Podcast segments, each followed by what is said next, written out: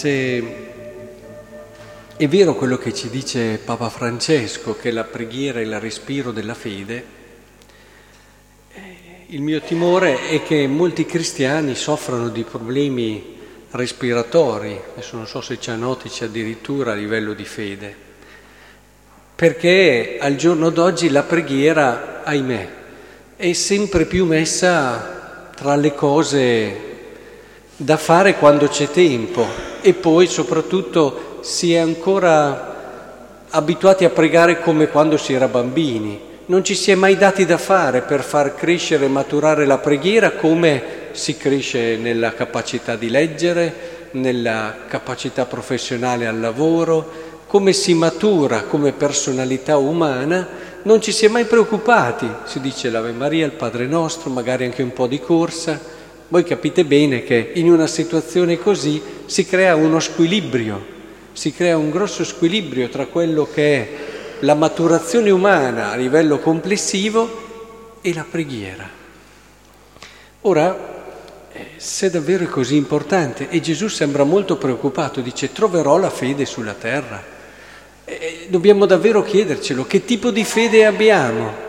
E di conseguenza la fede è matura e ha qualità nella misura in cui c'è una preghiera dietro, matura e con qualità non abitudinaria, non tradizionale e basta.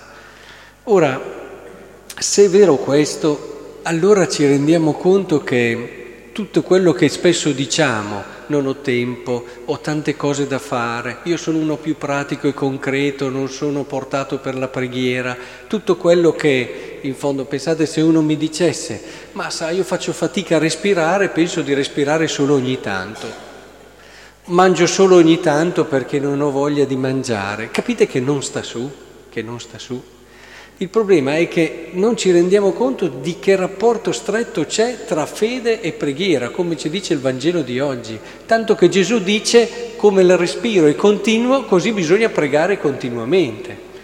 Ora, al di là di quello che ci diceva Agostino, che diceva è chiaro che non dobbiamo metterci lì tutti i minuti eh, in ginocchio a pregare, occorre che ci sia un desiderio no, di comunione con Dio, un, desiderio di conoscenza di Lui, un'attenzione verso di Lui, per spiegare questo continuamente, però è decisivo il pregare, il darsi da fare per crescere e maturare nella preghiera, perché non ci arrivi a questa tensione verso Dio se non hai una preghiera matura. Che vuol dire?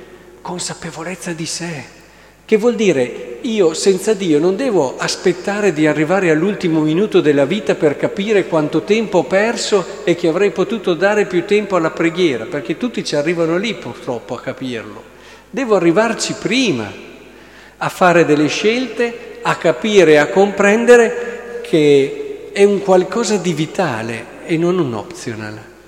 Il demonio gioca bene su questo campo perché dal momento che la fede, come dire, non è come la salute del fisico per certi aspetti che appena ce ne accorgiamo, ce ne accorgiamo subito e corriamo dal dottore. La fede può degenerare, può intiepidirsi, può diventare piena di forme e poco di sostanza, tanto che alla fine andiamo in confusione noi stessi perché non sappiamo più bene che cosa è giusto, che cosa è sbagliato, eccetera. Può in un qualche modo ammalarsi e noi possiamo anche non accorgercene. E quindi il diavolo ha buon gioco, ma sì, continua a fare, datti da fare, fai quell'altra cosa lì, fai quell'altra cosa là e trascura la preghiera. E il gioco è fatto, eh, lo capite bene anche voi, il gioco è fatto. Come anche, vabbè, per pregare basta dire un Padre nostro, un'Ave Maria e sei già a posto. Sì, sono preghiere importanti, però come le dici? Come le dice, alla fine è chiaro che la preghiera sarà anche quello, ma come le stai dicendo? Con quanta fede, quanto di sentimentale solo, di superstizioso solo c'è in tutta questa preghiera? Quanto di solo psicologico, quasi a metterti tranquillo, c'è in questa preghiera? E invece dobbiamo chiederci quanto c'è di fede, perché quando c'è della fede tu ti metti in ginocchio a pregare e ti alzi che sei un'altra persona guarda un po', Quando non c'è quella, ti metti in ginocchio e ti alzi, sei tale quale. Allora, il problema è questo qui, entrare in una prospettiva consapevole del fatto che io assolutamente ho bisogno di pregare, come di respirare. In questo abbiamo anche una grossa opportunità nella nostra parrocchia, proprio perché so queste cose, ho pensato ad una scuola di preghiera, dare l'opportunità a tutti di andare a scuola. Guardate che l'umiltà è importantissima per crescere, altrimenti si rimane piccoli. Eh, sembra una cosa, ma è così. Uno più è umile più cresce, uno più si sente bravo eh, più rimane piccolo.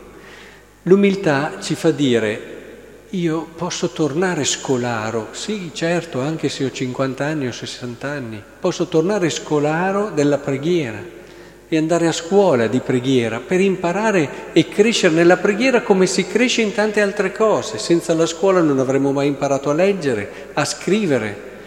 Ecco allora, questo non vuol dire che la preghiera non sia semplice e non sia alla portata di tutti, però per arrivare a quella semplicità animata dalla fede è importante anche mettersi in gioco e mettersi in ascolto, trovare del tempo per Dio. Eh? C'era un grande autore che diceva cos'è pregare? Trovare tempo per Dio. Troviamo tempo per tutto. Tempo per Dio no? Chiediamocelo, chiediamocelo perché in questo, con tutte le opportunità che abbiamo, io credo che alla fine, quando si fanno i conti della vita davvero, e ahimè ho avuto tante situazioni con il mio ministero di incontrare persone che erano alla fine della vita, credetemi che alla fine una delle cose di cui non ci si pentirà mai è quella di aver dato del tempo a Dio.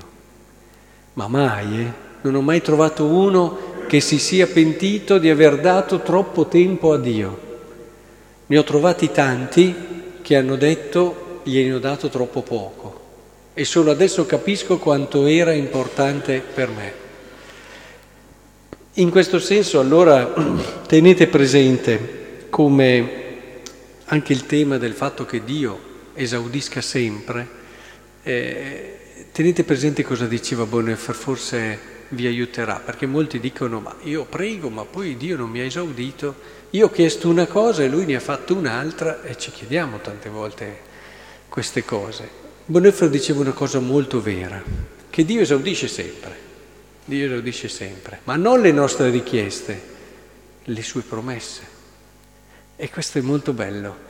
Cioè pregare non vuol dire tirare Dio nei miei desideri, Pregare vuol dire entrare nella promessa di Dio, che tra l'altro è una promessa dove noi ci guadagniamo sempre, perché Lui ci ha promesso che vi darò la vita, ve la darò in pienezza, ve la darò in abbondanza. E, e noi tante volte andiamo a chiedere delle cose che non sono sempre quelle per la nostra vita, per la nostra pienezza.